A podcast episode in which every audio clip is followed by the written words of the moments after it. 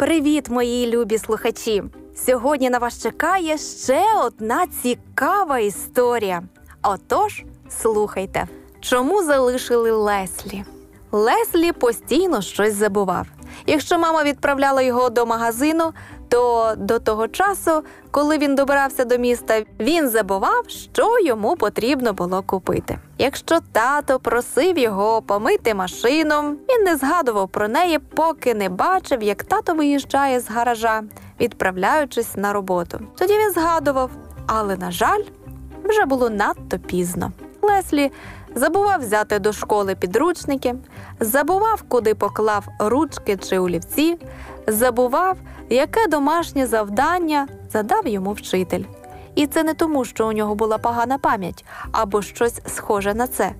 Його пам'ять була абсолютно нормальна, якщо мова йшла про бейсбол, плавання, катання на ковзанах і інших речах, які його цікавили. Звичайно, він ніколи не забував про час прийому їжі. Він недобросовісно відносився тільки до того, що не дуже хотів робити. Одного разу вчитель оголосив класу, що планує особливу пізнавальну поїздку на природу на пляж, який знаходився в декількох кілометрах від міста. Там вони всі разом будуть вивчати життя птахів, риб, тварин на воді. На радощах всі заплескали в долоні. Така поїздка обіцяла бути більше святом, аніж уроком. Який чудовий буде день, та ще й пікнік на природі. Але є дещо, про що всі мають пам'ятати, сказав учитель. Якщо ви хочете поїхати у цю поїздку, кожен з вас має принести записку підписано одним з батьків, що дає дозвіл вам. В іншому випадку вам доведеться залишитися.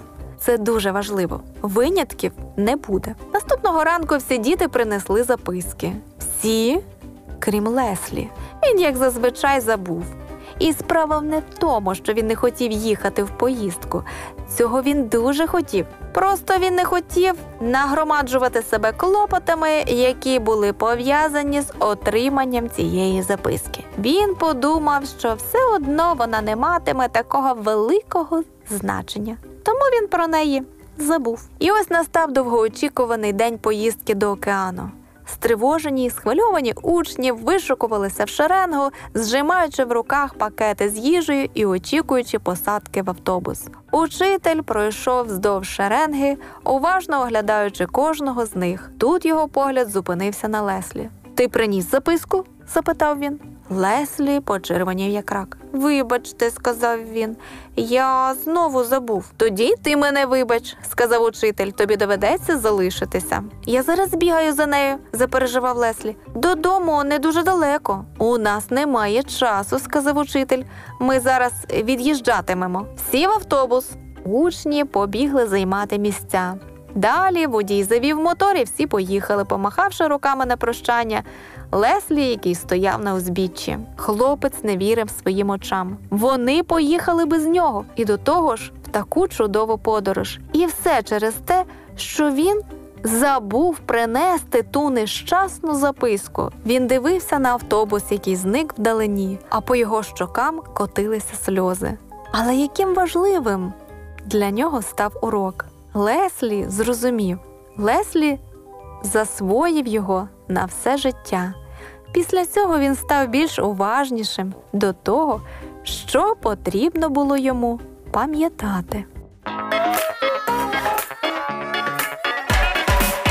Щоби не трапилось біди, на позитиві будь завжди. І коли сумно тобі буде, озирнись довкола люди є, вони завжди поруч, як і ми. Ти і я, ми малюваки, і такі різні, але нам вперед треба йти. Ти і я, ми малюваки, перевернемо разом світ добро догори. Малюваки City Life.